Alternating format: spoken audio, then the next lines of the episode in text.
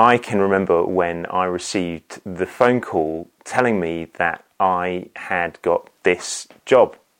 I can remember the time I received the phone call that told me that my dad had been diagnosed with leukemia.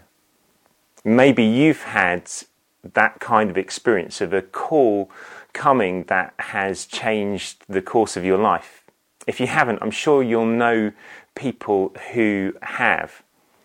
Today, we're going to examine some words of Jesus that are a call to anyone who would listen that change the course of our lives. We're going to turn to Matthew's Gospel, chapter 5 and verse 13. It might be helpful for you to have the text open in front of you physically because we're going to refer to the whole of the chapter later on in the talk. So, you are the salt of the earth, but if the salt loses its saltiness, how can it be made salty again? It is no longer good for anything except to be thrown out and trampled by men. This verse is a call to action. It's not just a statement. It's a call to action.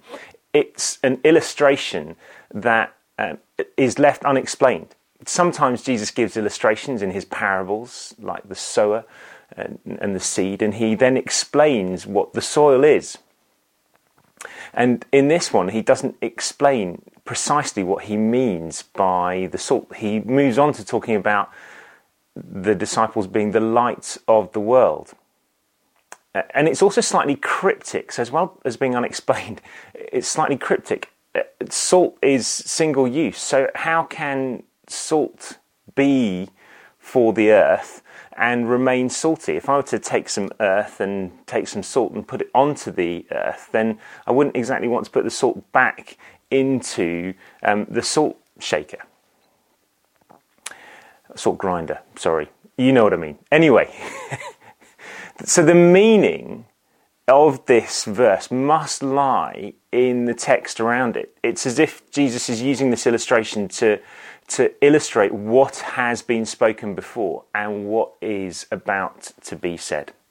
So before these verses, we have the Beatitudes, which we were looking at in January, February, and March here at BNA on the weekly service.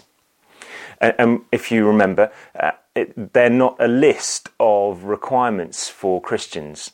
They are a description of the community gathered by and around Jesus, a description of life in God.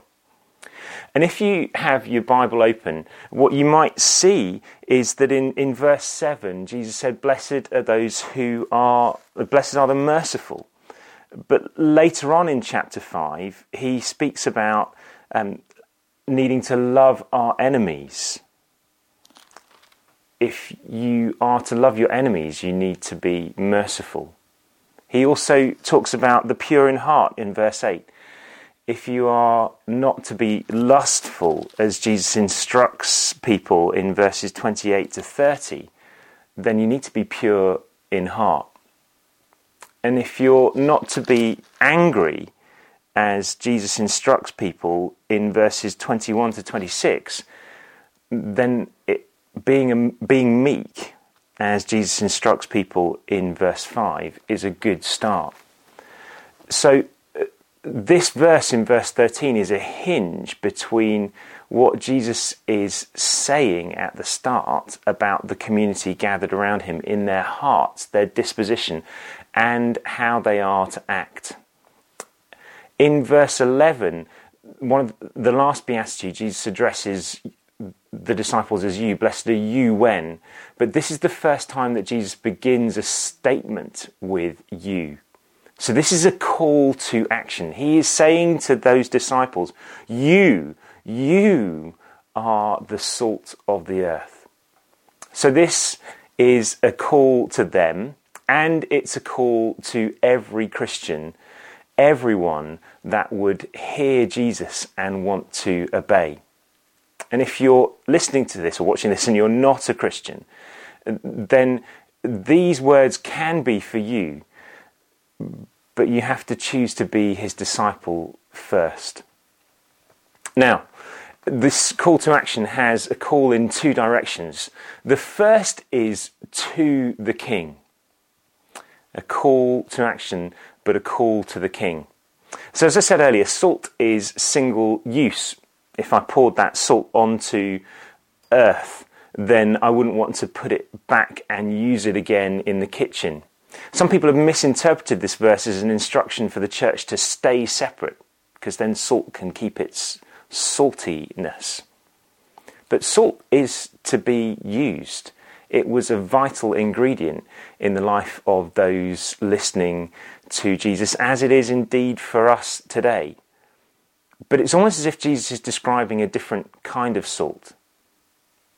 Those listening to Jesus as he spoke would have had in their minds the history of their people with the manna provided by God for the Israelites in the desert the oil and the flour miraculously provided for the woman when Elijah was present with her. And they would have gone on to see the miraculous provision for the feeding of the 5,000 and the feeding of the 4,000. This was a group of listeners who were steeped in an understanding that God can provide miraculously and so, an illustration about salt that is used but doesn't lose its saltiness is something that they would have been wrestling with and understanding. And ultimately, what we can see now is that this is pointing towards the grace of God in the Holy Spirit. That actually, miraculously, God pours His Holy Spirit into those who believe that Jesus is the Son of God and confess that with their lips. And the Holy Spirit continues to fill us and renew us and enables us to live the life that God has purposed for us. And so, this is a call to that God, a call to relationship with Him, a call to be filled with the Holy Spirit. But its positioning just after the Beatitudes is really important for us to understand. As I alluded to earlier, there is a relationship between the Beatitudes and the ethics that come afterwards.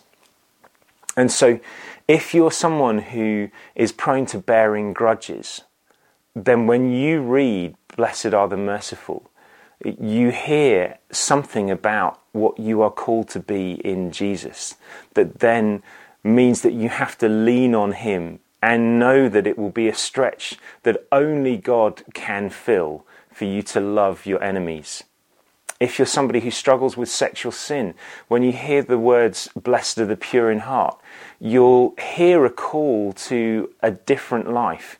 And you then know that in order to look at no one lustfully, you know that God has to fill that gap.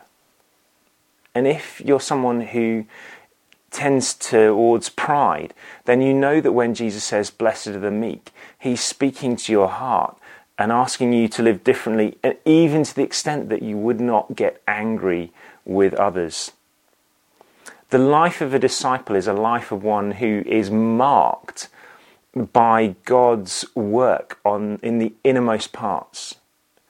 His grace is sufficient because His power is perfected in our weakness, Paul says to the church in Corinth.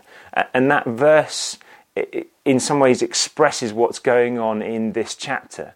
That as we hear Jesus inviting us into this wonderful life through the Beatitudes, actually we know that He is meeting us in our weakness and showing us how He wants to transform us. So, a call to the King amongst in that call to action, but then also a call to the kingdom. If you had been listening to what Jesus had said in um, uh, in those first moments, you, if you were a disciple or in the crowd, you could have been forgiven forgiven for thinking that Jesus was absurd.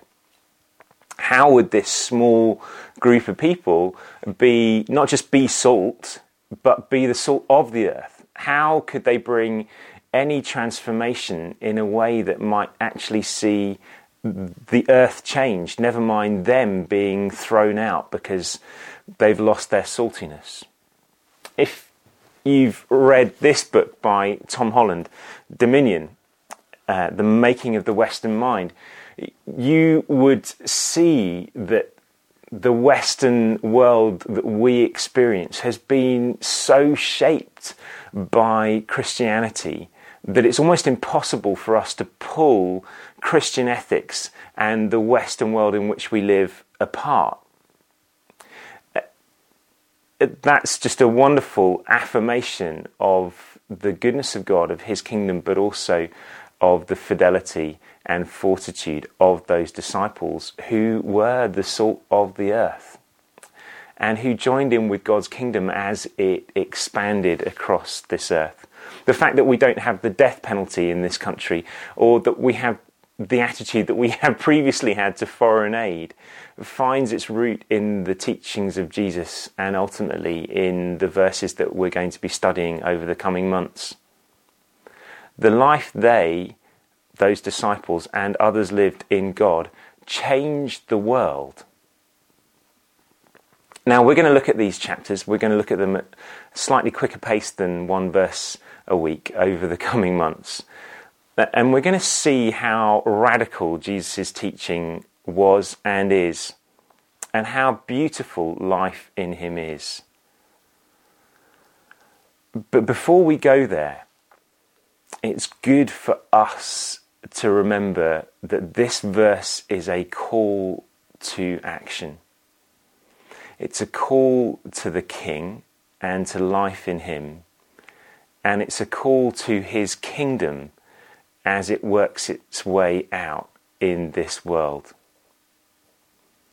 If you have responded to that call, I encourage you today to sit with these words allow them to speak to you. Allow the faith and the enthusiasm and the love and grace and mercy of God to speak to you, to renew that call that you are the salt of the earth.